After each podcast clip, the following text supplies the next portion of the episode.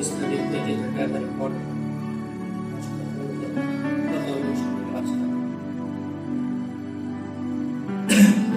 इसकी अकल को ठीक करा लीजिए एक हजार पंद्रह सौ लगेगा एस एस डी लगवा लीजिए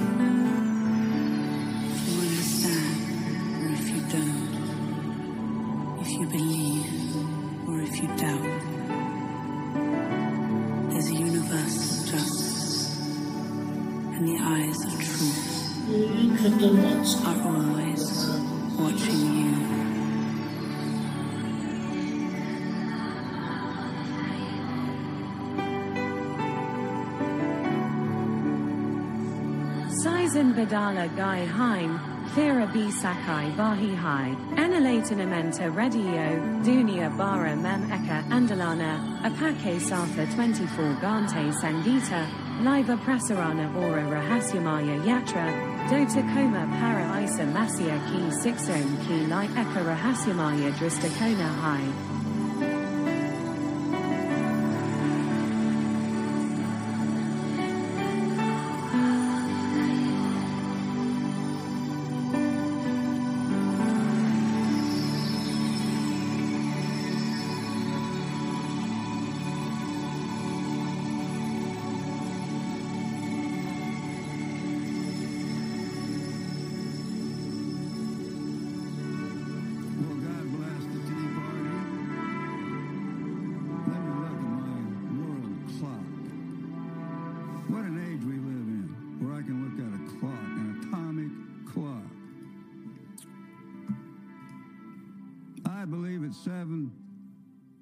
to, oh, you're the oddballs with that odd time. This is Mystic Guide on Enlightenment Radio. Today, turn your Bibles, take your Bibles, and turn to Matthew 28, chapter 28.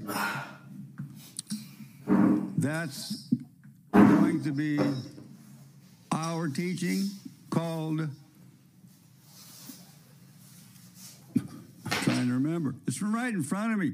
Take your Bible. Tonight we're going to do a little unpacking, dissecting, and rightly dividing the word to get to the point and the truth. And the enlightenment is, after all, when we receive understanding. We have enlightenment. Tonight's teaching I've titled, What's in a Name? What is in a name? What's in your name?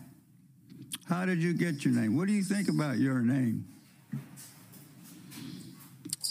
I've always liked my name, Michael. My first name is William. I don't like it.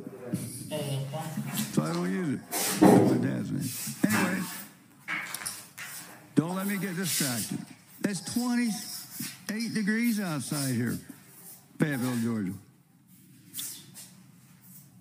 I chose that title because I sat down many years ago at least 25 years ago and scribbled some notes. And I mean scribbled. This, is, this is on yellow pad paper in pencil. And that's how I, how organized I was then. I guess uh, we didn't have uh, you know I, we didn't have iPhones with apps and stuff to store stuff. But that was actually when I wrote my first teaching. And I was very proud of it. And I said, you know what? I think I'm a writer. I enjoyed it. It's fulfilling. Well, I chose that title because I sat down many years ago, at least 25 years ago, scribbled some notes as I went along. Nothing fancy, just notes. It was all concerning verse 28 19, Matthew. So actually, I may have started, I have no idea, probably earlier in the 80s. I just don't.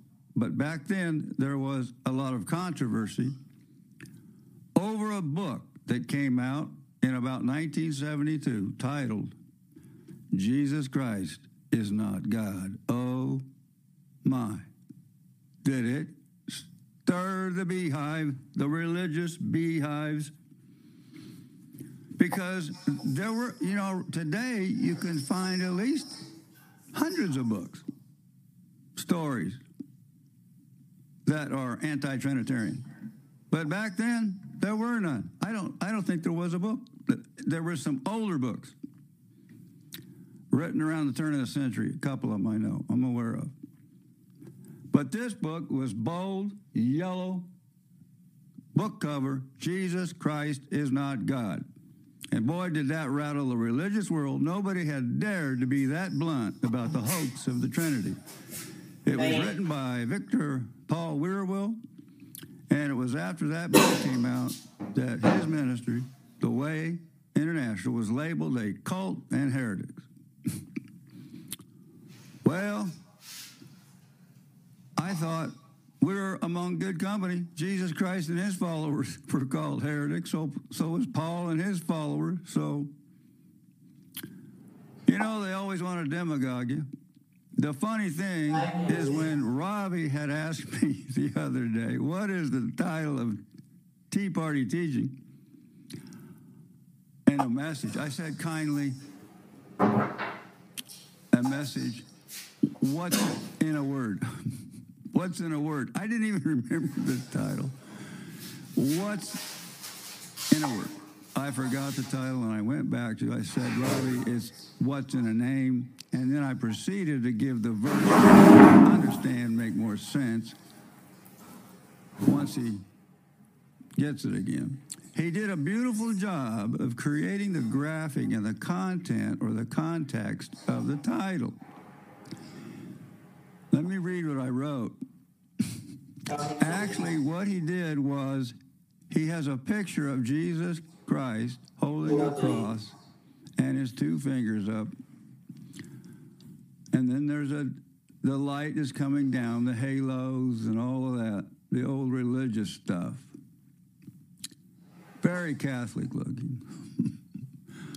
and uh, I think he had a what, what's that sense of humor you have where you're kind of getting uh, getting back, not getting back, just getting having fun with it.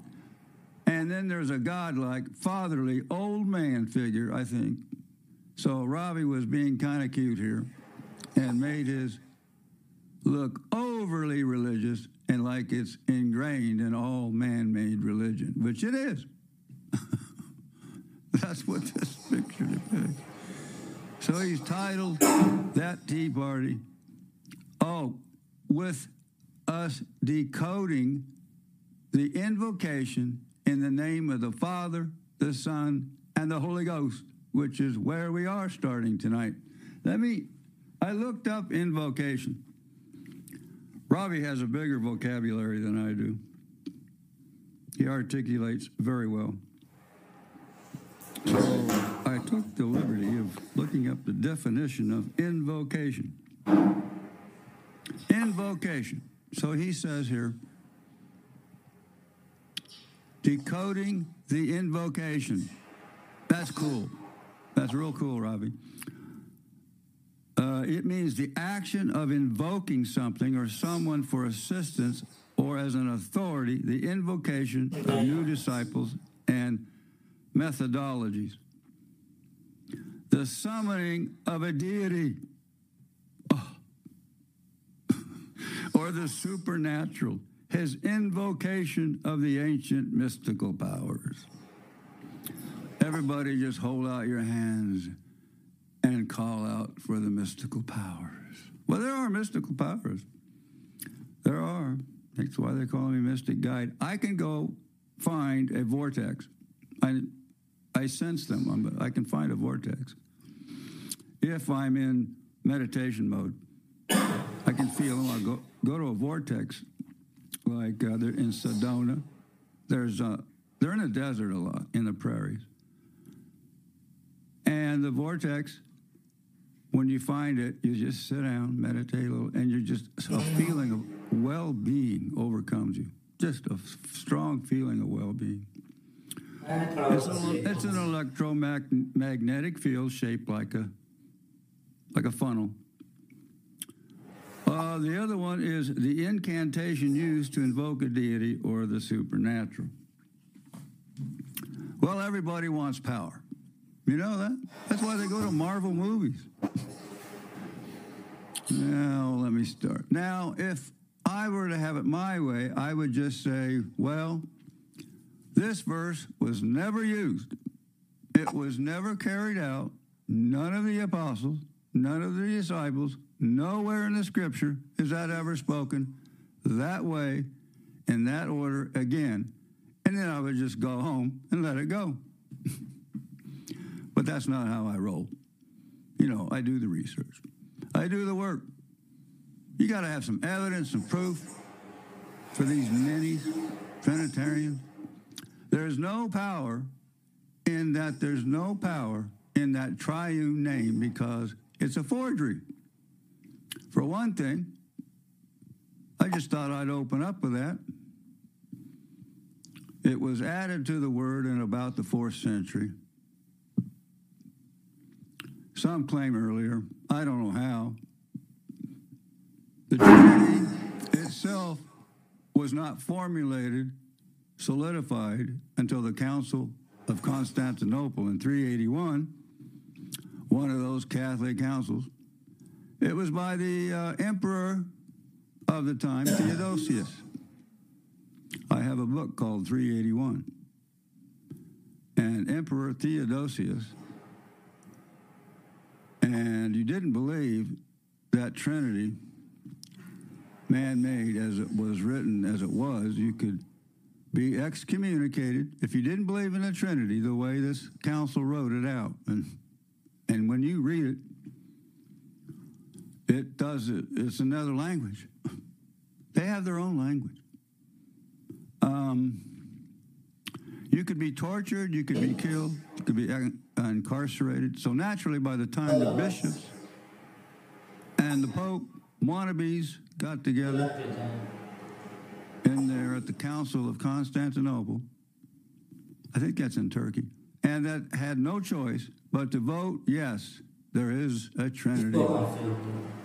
At that time, it was the official doctrine of the church, and it wasn't long before the doctrine became the base of the religion, and it is replaced Christian religion with the Trinity. I no longer call the Trinity a doctrine. That's a cop out. It's a full fledged religion with about 2 billion followers.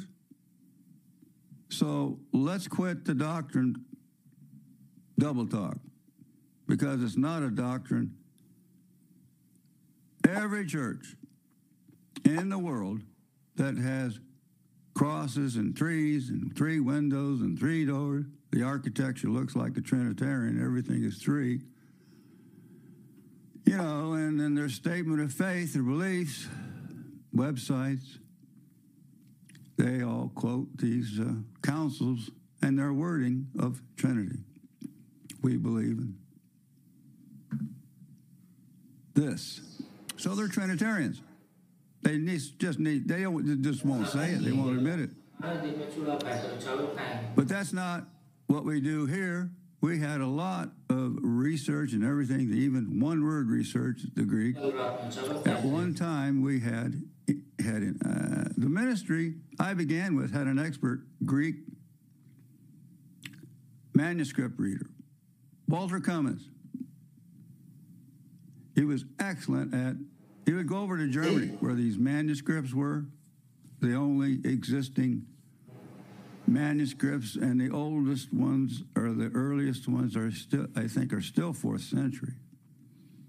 So he'd go over there and he would keep it on microfiche, and I don't know what they keep it on now.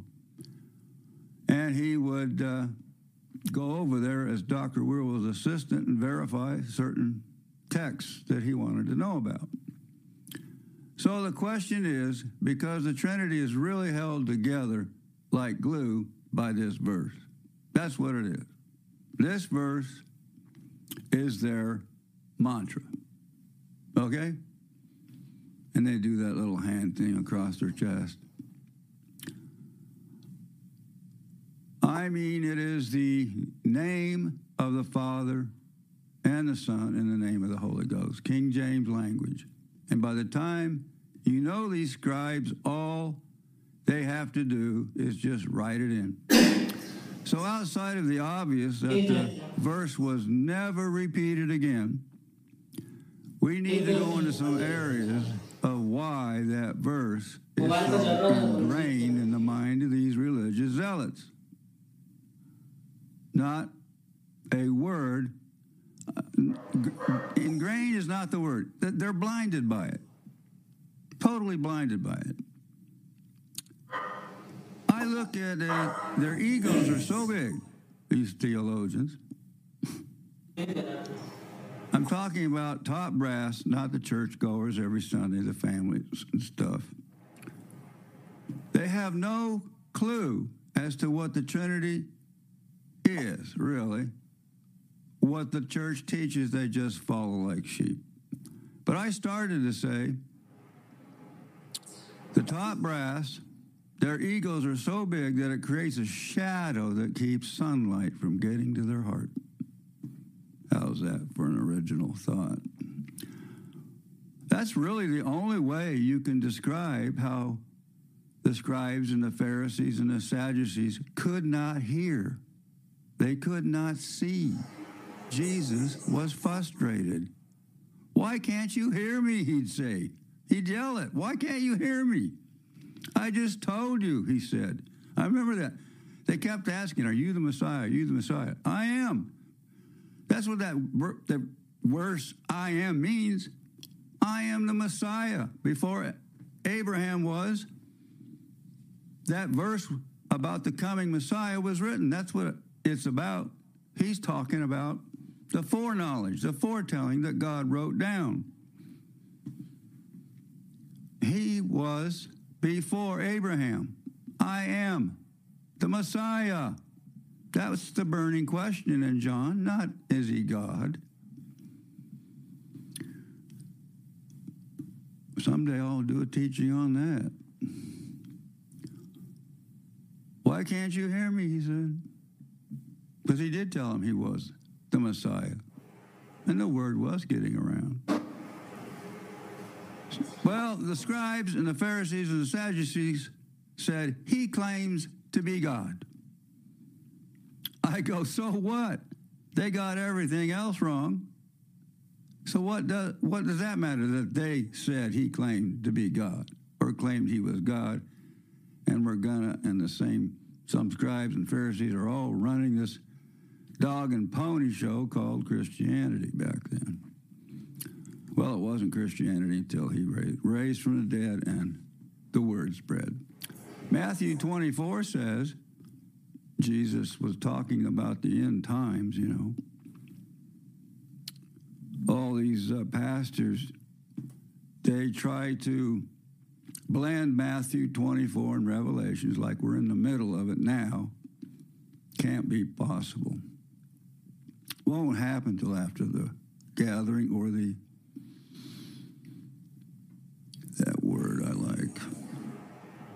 After the gathering, the rapture,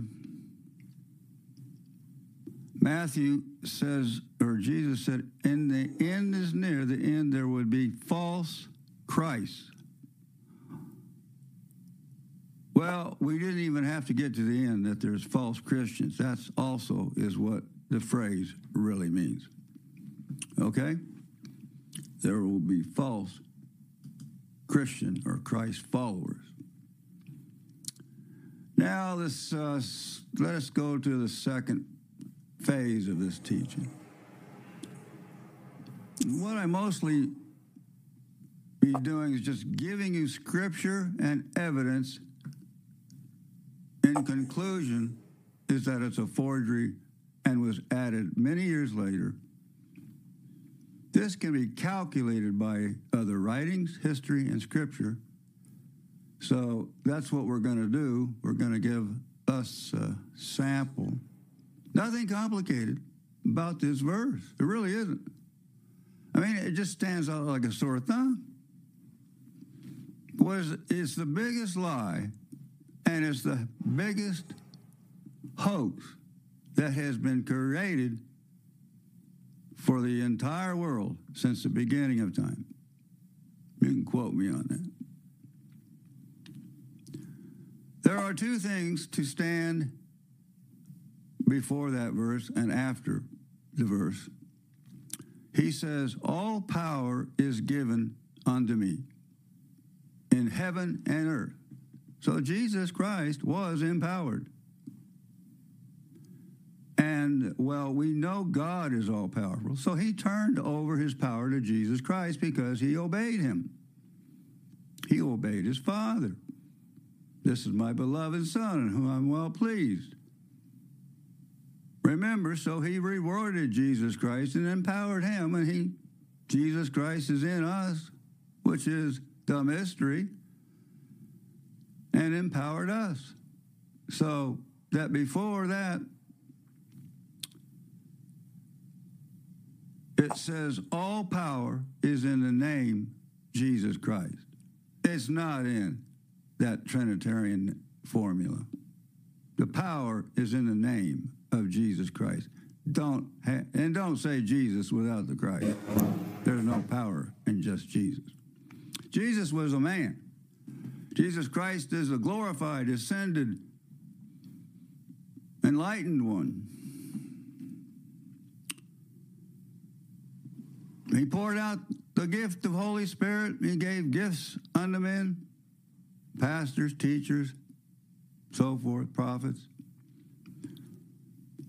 I'm going to magnify the point that God's vocabulary is always Jesus Christ. Jesus Christ or Jesus Christ, Christ the Lord or Lord Jesus or Lord Christ, but never Jesus only. One time I, I've, I've found it, and I think I'll go over it today. So I'll get to that uh, other thing in a minute. Then after that, we have something we can work with. But before I get to that, let me just throw out the baby with the bathwater. Did I write that? So to speak, when he said baptizing them, he said baptizing them, there's no water involved here. We know that from our teachings. I hope you got that by now. Water is all watered up, watered down word. Do you put water and you're watering it down? You're watering the word down. There's no water baptism after the day of Pentecost. I refer you to two podcasts currently with Spotify or Amazon that I gave a teaching on the difference between the spiritual baptism and water baptism. Water baptism is John's baptism. And where did he baptize people with water? In the Jordan River. Because why? There's lots of water there. uh, there's no water around the temple, little pond. So, and it also said he uh, baptized everyone. By the time his ministry was done, he got captured and put in prison by the ruler of Israel, Jerusalem, I mean. And he had baptized everyone, even the, some Gentiles. So there was no one left to baptize with water. So why would they go around a second time baptizing with water? I know they do that today. There's some people that go up for the 10th altar call for another baptism. they just they just can't. I don't know. I just got. I don't know. Am I really saved? I better go up again. Get the little sprinkle on me. So Jesus is not referring to water. Remember, John baptized with water, but I truly baptize you with Holy Spirit. Small H, small s. In the Greek, it's hagion. Hagion is holy, new in spirit.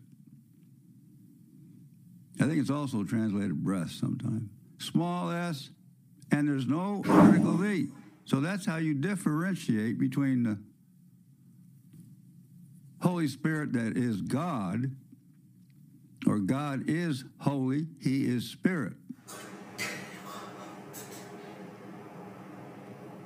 and that's a big H and a big S. And you can put an article E depending on what the Greek says.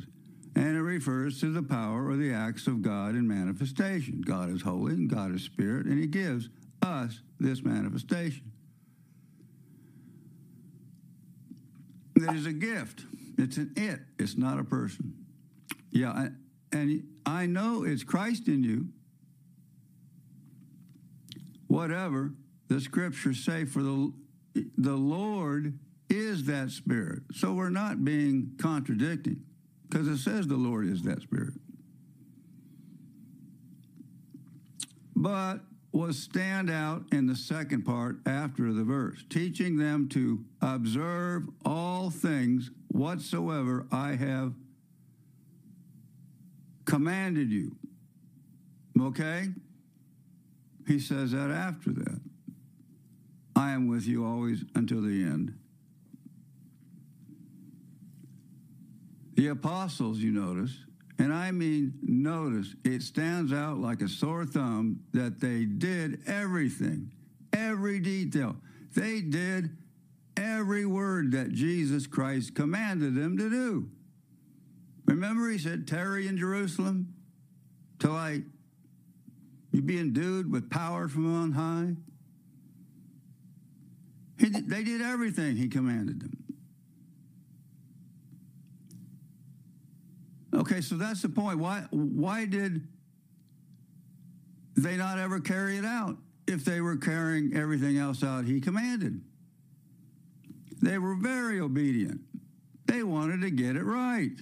They kept blowing it when he was here, so when he was alive. So let's look at a few of those verses that day were that they were obedient to but didn't say in the name of the father in the name of the son in the name of the holy ghost i'm going to go to those notes on my yellow paper tablet paper that i scribbled on it's amazing that i'm teaching this that i wrote down that long ago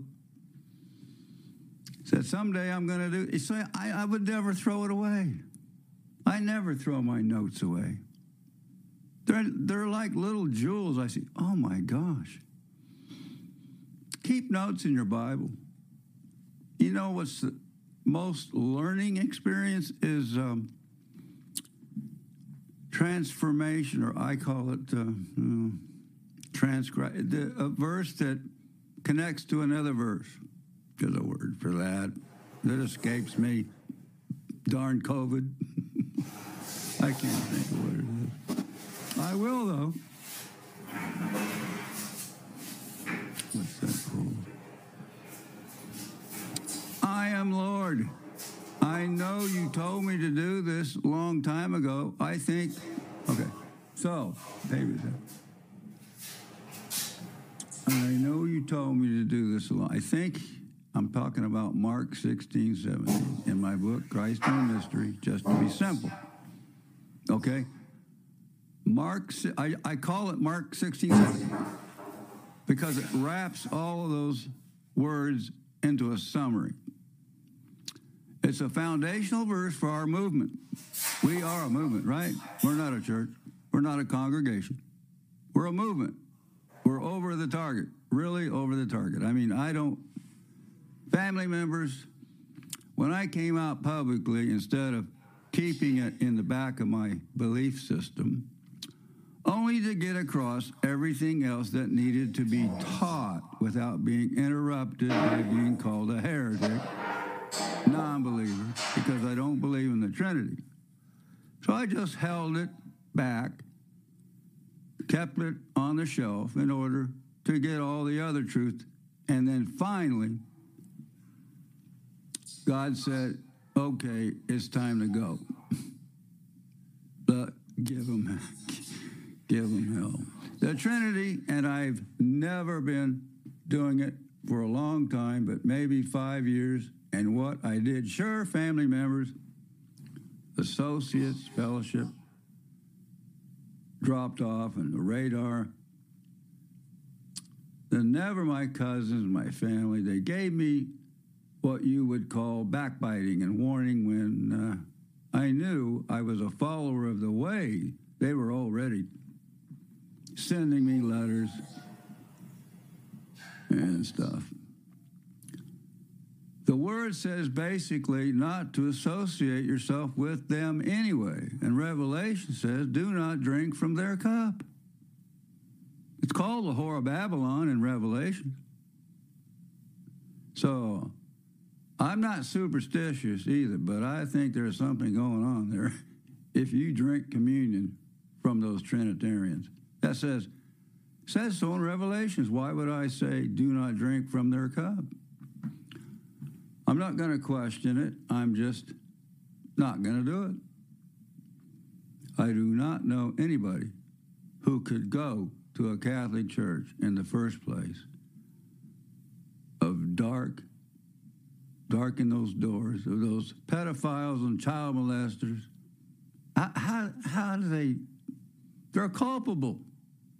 How do they account for what they give them money and sit there in their pews?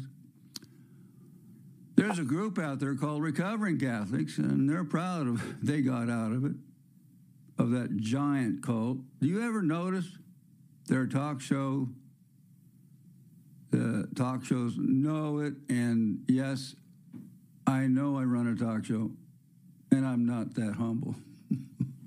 I'm humbled by the fact that we love each other and enlightenment has touched your hearts. But I'm not humble in most areas. I'm kind of got to be when you get at my age pretty firm and spoken about your beliefs.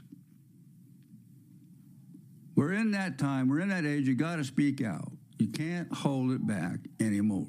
There's no turning back. I have another teaching in my book, Kingdom Ring, Reign, or Kingdom. We're all going to reign in a kingdom for rewards if we are good little boys and girls. No, it's not our behavior, it's how we rightly divide the word. There's a verse that says, We are justified by how we rightly divide the word. I don't mean grand, be- mean behavior.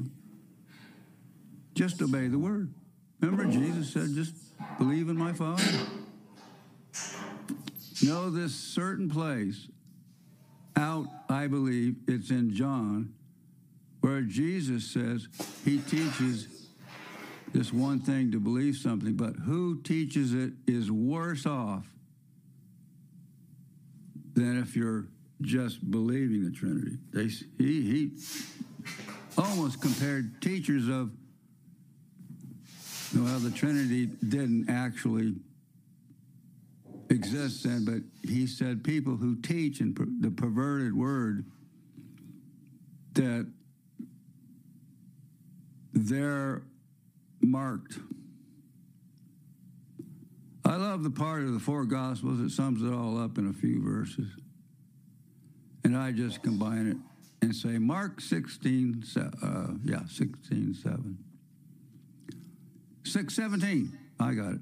We'll begin this again with Mark 16, 4. Afterward, he appeared to the 11 because they hadn't replaced Judas. Yeah. They sent me and up, upgraded them with their unbelief and hardness of heart, he said, because they believed not them who had seen him after he was risen. And he said to them, Go into the world and preach the gospel to every creature or creation or created person.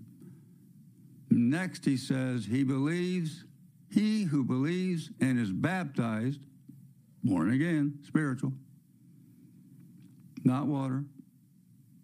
He says, but he says, I can't read my own writing. Anyway, these signs shall follow them that believe. In my name, he says, something different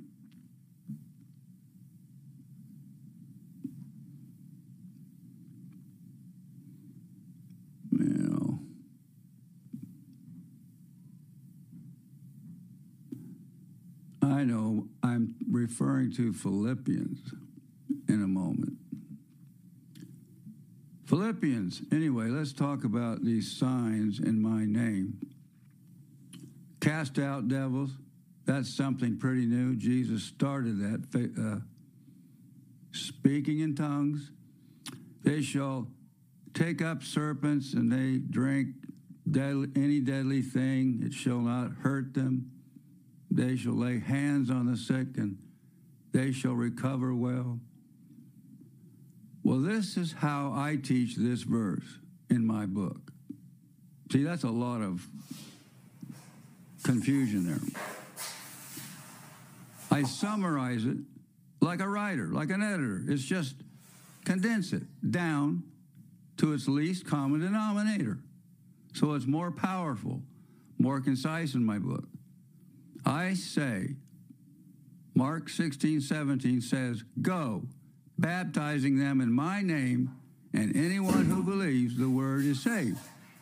And I leave out the part about being damned. I don't even go there, or I edit it out because most people don't know what it means So I can tell you just know that if you believe you're born again, they shall speak in tongues, cast out devils, and heal the sick. See how concise that is? That's how I say Mark 16, 17. I wrap it up like that. It's all up one smooth flowing verse. And that's what the apostles did. They carried it out in the name. Now, let me read you something when I looked up Duck, Duck, Go.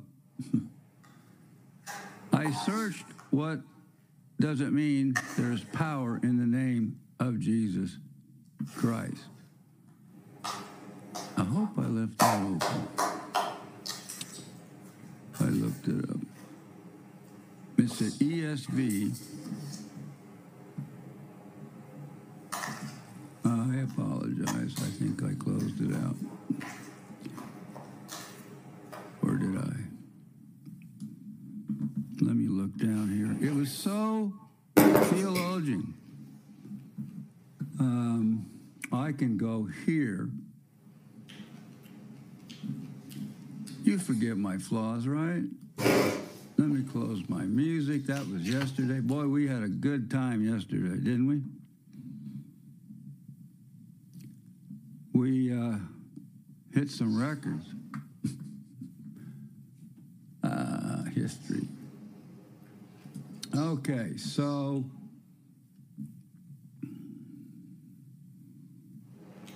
I've been all over the place this morning. I'm trying to find the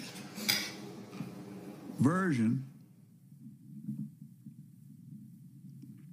of what's in a name or the, what, the power in the name of Jesus. And they kind of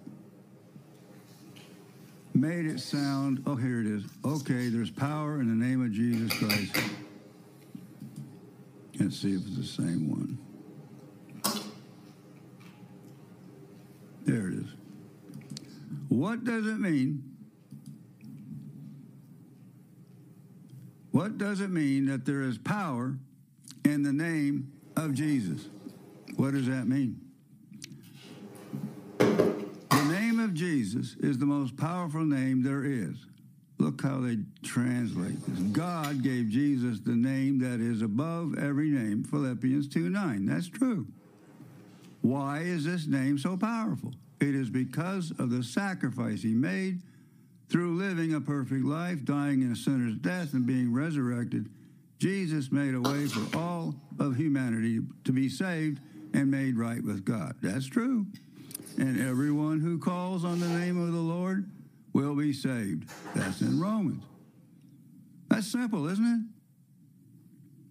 The literal name Jesus is not inherently powerful. It is powerful because of Jesus Christ, the person, God incarnate. Oh, they had it good up until that that part. Here we go who made a way for our salvation. When we talk about the name of Jesus, we are talking about Jesus himself, his character, and the things he does. So, this is the uh, ESV version. ESV. Because of Jesus' sacrifice, God gave him the most powerful name there is. And being found in human form, he humbled himself, becoming obedient to the point of death, even the death on the cross. Therefore, God has highly exalted him and bestowed on him the name that is above every name. That's true. So that uh, at the name of Jesus, now this is the one verse where I see Jesus only.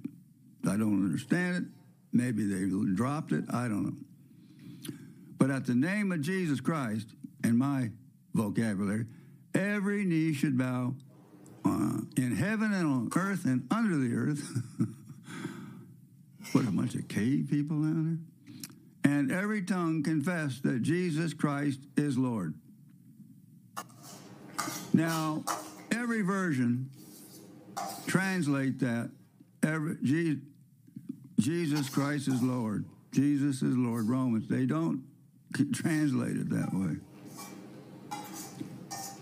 Romans 10 9 and 10 says, Confess with thy mouth the Lord Jesus.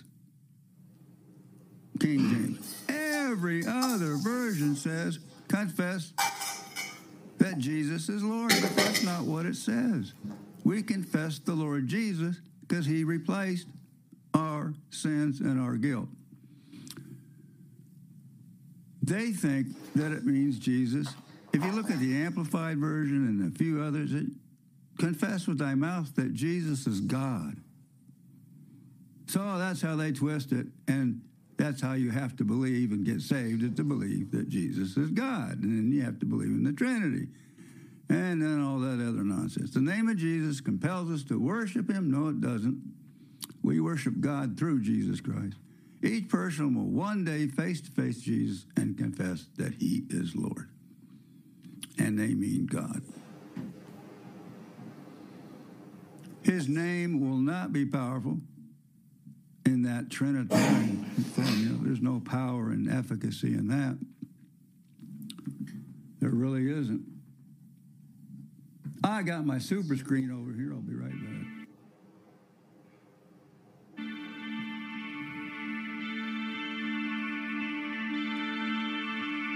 The spice expands consciousness.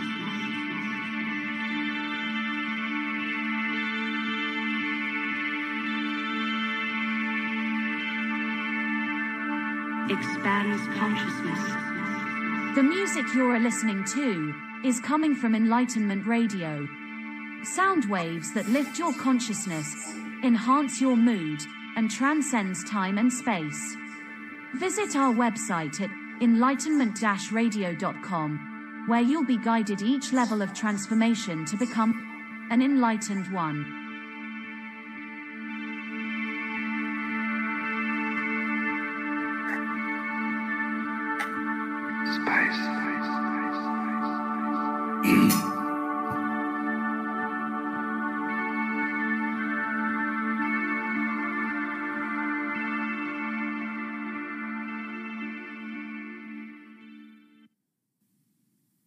I'm trying to say something here in the chat room. It's just a little bit, a little bit below my text line. Darn it!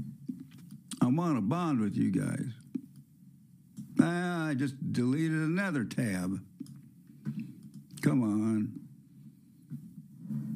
Well, I bonded with you earlier. Thank you for joining the chat room, believers. If you have any questions? You let me know and uh, pay me a dollar and I'll answer you know, you go to those sites and you ask a question. You want a question, a, a legal question. Then you, you end up with some group that charges you to find you a lawyer. Okay. And next thing you know, your phone's calling you off the hook.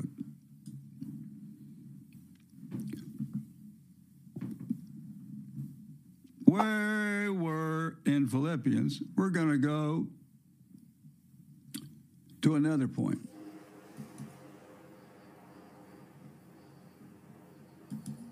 Yeah, there's nothing there. So let's go to the left. How does that work? Oh, I got to double click it. And one point about Mark 16, 17, I forgot to point out chapter 16. So then, after the Lord has spoken, and he was received up into heaven and sat at the right hand of God, and they went forth and preached everywhere, the Lord working with them and confirming the word with signs following. What a beautiful thing! The Lord did for his obedient disciples and apostles. So, so, so people wouldn't mock them that they wouldn't laugh. Because, wow, these signs, people are getting healed, they're speaking in tongues, and they're casting out devils. Confirming the word, he gave them signs, confirming the word spoken. So he had their back, so to speak. I just spoke the word, and that person was speaking in tongues, confirms what I'm preaching is truth. That's what it is the evidence that what you're speaking is truth when you experience. I call my teaching or my our movement an experiential movement. We experience God. We don't look at him from afar. He's in our breath. He's as close to us as your breath. They, we are the abode Jesus Christ and his Father. We are their abode. I, so I say, confirms what I'm preaching is the truth that Jesus Christ was raised from among the dead, and you get that. I'd like to come over there to India. This is my sign I'd like to do. I've always dreamed of this. I've dreamed of two things. I've dreamed of walking in a hospital and just clearing it out, healing everybody a young believer. Why not? And I'd like to come over to India and give a big sign like walking across the Ganges. Who is this man who's walking across the Ganges? You don't think we did a few followers after that, like a one million? The reporters and the journalists, what would they say? They'd hide it. What would the Catholics do? the cameras, they wouldn't publish it. Catholics, crucify him again. I think that'd be a hoop. I've always wanted to walk on water, but who do I think I am? Jesus Christ in me? Oh, I have written a screenplay about a prophet and a faithful Christian named William Branham, who was probably the greatest faith healer I've ever read about. I hope to make a movie about his ministry.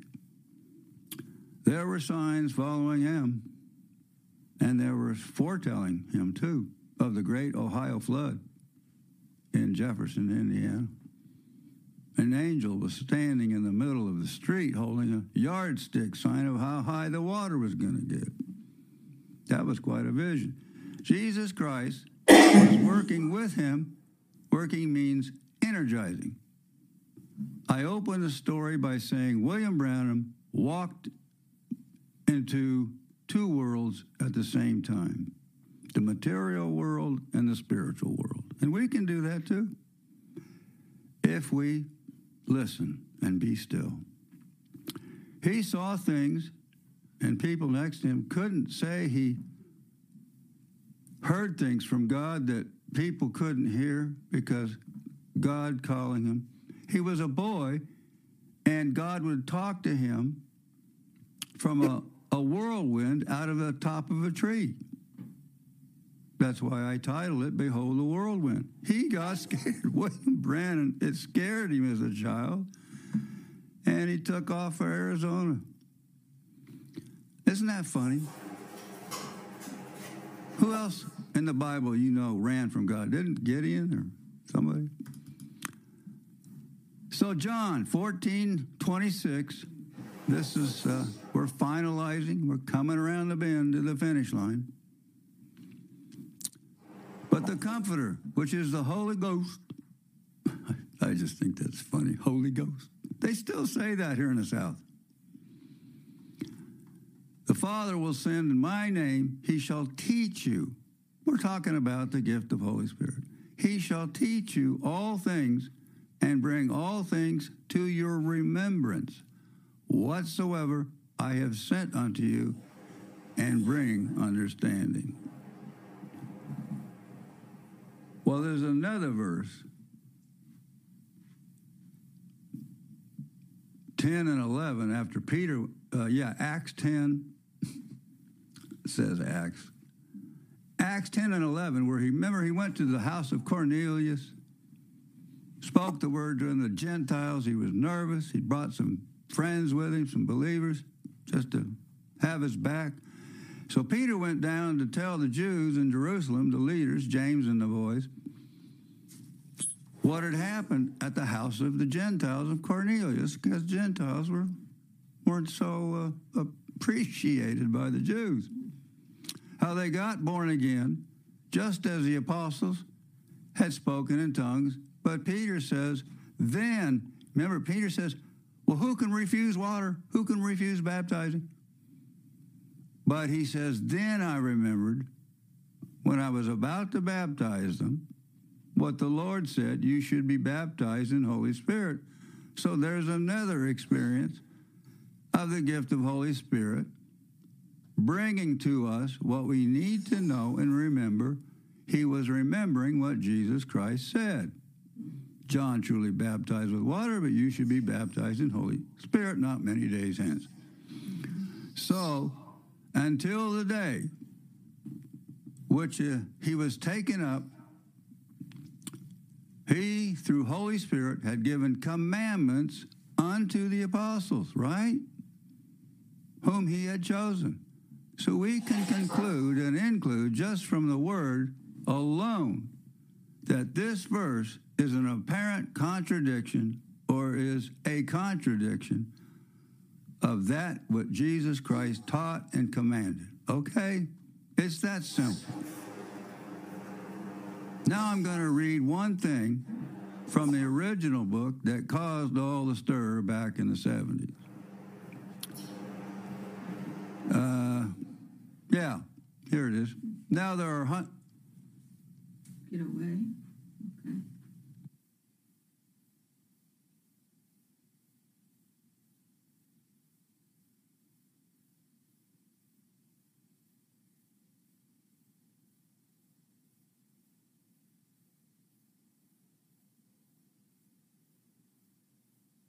I'm sorry for the interruption. Okay. Okay, so they were just like the uh, anti Trinitarian books and ministries around the world. Things have changed, but Jesus Christ is not God rocked the religious community, and they were just like the religious leaders of their time, mixing their laws with political leaders of their time, forcing them to crucify Jesus or get or persecuted the Christians. So I'm going to read something from the book, from the history. There was a historian named, I thought it was Josephus, but I, when I go back to the book, it was Eusebius. Eusebius. John 5, 6 through 8. Oh, this, oh, that's what it is. First John. Yeah. It's the one that's a forgery. Okay, so it says in uh, 1 John 5 6 through 8 He that came by water and blood, even Jesus Christ, not by water only, but by water and blood, and it is the Spirit that your witness because the Spirit is true, for there are three that bear witness and re- record in heaven the Father and the Word and the Holy Ghost. And I want, and there are three that bear witness on the earth the Spirit and the water and the blood. And history agree and want these verses containing do not appear in any early manuscripts. You cannot. Let me read it. It's on my computer and it doesn't look right. If I'm going to take the time to teach the word, teach it right.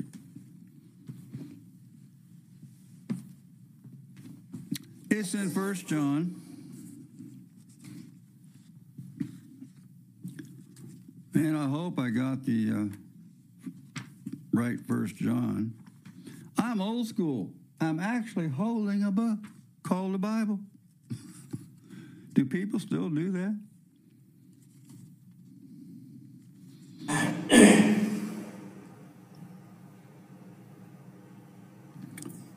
Who is he that overcomes? This is he that came by water and blood. I'm in verse 5, 6. This is he, chapter 5, First John chapter 5, We'll start with. I like verse 4.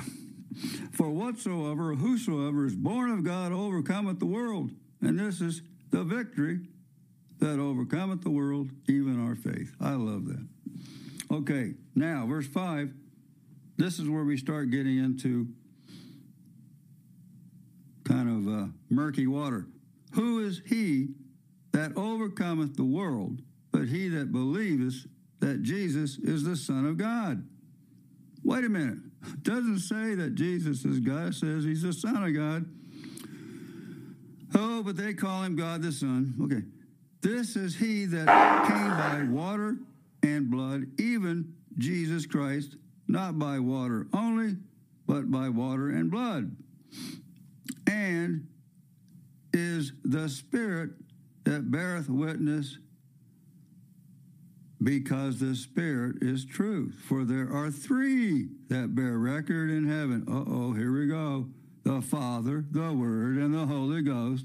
And these three are one, and there are three that bear witness in earth the Spirit, and the water, and the blood. And these three agree in one. Okay, that's a forgery couple of those verses. Couple on top are okay, a couple at one at the end. But they stuck that Trinitarian formula in there. And most theologians agree with that. It's a plain forgery. It was really late in history. So they come running at you, those Trinitarians. But what about this verse? That's a forgery, sir. That's not in the manuscript. Original. You got to know, people, you just got to know the word.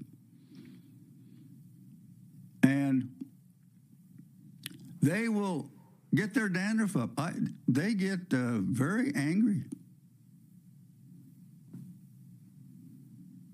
I'm surprised we don't get a, we don't get a lot of uh, trolls on our Trinitarian website, anti Trinitarian website, Tyranny of the Trinity. That's how I met Robbie. I said, Robbie, I got this business site, and all they do is click like, and I can't engage with them. I want it to be a person site. And he did a good job. He turned a 22,000 people list. 40,000 on there now. I don't know. That's great. All around the world, people who don't believe in the Trinity chime in. There's a lot in the Philippines, South Korea. Look, all of China doesn't believe in the Trinity. they don't believe in God either. So, First John has not yet occurred by the fourth century prom uh, promoters of the Trinitarian turn Trinitarian and inherence of. Oh, I can't read my own writing. What do I want to close with? So they insert in the name of the Father and the Son of the Holy Ghost in place of the original in my name. That's simply what he said. Go and teach and baptize them in my name. Because isn't that what he says in the other Gospels and chapters? This must have been what happened because earlier manuscripts, which used to be uh, yeah, I said Josephus. It's Eusebius. Used to be who died in uh, and quoted his early part of the fourth century could not have used the Trinitarian word. He cited Matthew 28 18 times without once using them. Rather, the disciples. Anyway, Eusebius quoted from that chapter 28 times and never used that verse. That's a historian. Emperor Constantine uh, had to make 50 copies of the New Testament None can be found today, most likely have been amended, mutilated, lost, or destroyed. The 18 times that Eusebius quoted the passage correctly or found his writings prior to the Council of Nicaea when the subject of the person of Christ was right to the head and after the council Eusebius a close at three times. Using the Trinitarian formula, formula which shows the political and religious impact, the Nicene Council. So beware of these so called revised editions, modern editions, etc. They're all predators. The worst of all the versions is the NIV, and it's probably the most popular. People give them for gifts all the time, the NIV, New International Version is the most sickening Trinitarian Bible I've ever seen. Just throw that one in the trash. You know, play basketball with it or something. I love you. God bless. It's that time. Uh, I'll put a song at the end for your entertainment. I'm going to look and see how many people. Where are you? I wanted to talk to my family in the chat room. Oh, we got a good family here. Let me look at my uh, where you guys are. See if I can get down here. Yes, Michael, I'm blessed to have you as our mystic guide. Thank you, sweet Kitu. Thank you. I love you. I wish I could write it in there. You hear me? She she loves music too. Oh, she's here Saturdays. So, what's a good time of year to come to India? I want to do it sometime. Walk across the Ganges with me. I love you. This is Mystic Guide chiming out at the top of the hour from Enlightenment Radio. God bless every one of you. Keep you safe in the hands of God and His Son, Jesus Christ.